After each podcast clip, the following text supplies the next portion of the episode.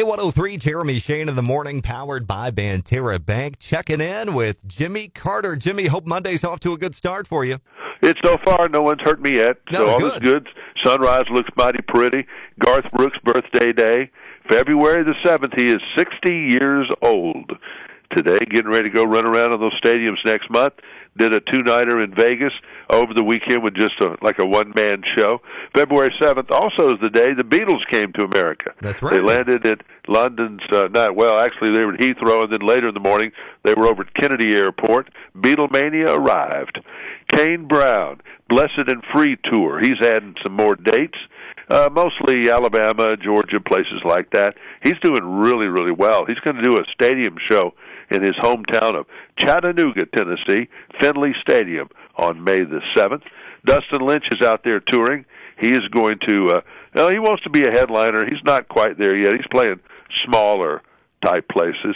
He plays uh, St. Louis, like I've never heard of this one, The Factor Yeah. at the District. Yep, the factory at the district. That's what it is. Oh, it it says okay. It says the factory, so it's the factory at the district. Okay, well that's where he is, and that's kind of where he he's not quite out for the arenas by yeah, himself yet. club level uh. He's at club level. He could definitely open. He's played a lot of big places as the opening act for Brad Paisley and others. I know that Kenny Chesney's uh, putting a couple of dates more out there. One is in Jackson, Mississippi. They'll be announced later this morning, and there may be others. Chris Stapleton, his daughter got to talk to Adele, so he figured he won some dad points on that. Susan Sarandon says, "I'm sorry, kind of. I'm sorry for." causing any more grief, but she's not sorry because she's a frequent critic of police. Still no word from Trace Atkins on what he thinks about her spouting off anti-police stuff. The 1883 show was good as always last night.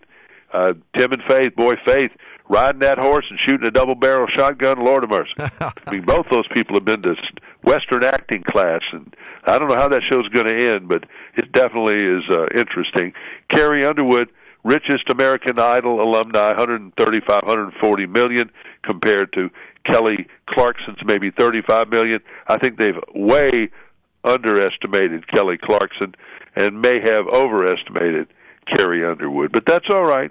That means they're both doing well. I mean, Carrie's way out in front of Kelly, but the two of them are way out in front of anybody else. Yeah, they are. I mean, Carrie's had some pretty successful big tours the last couple of years, and those brought in, and she got a big price for those tours, and so I think she did make a pretty good bit of money over the two years.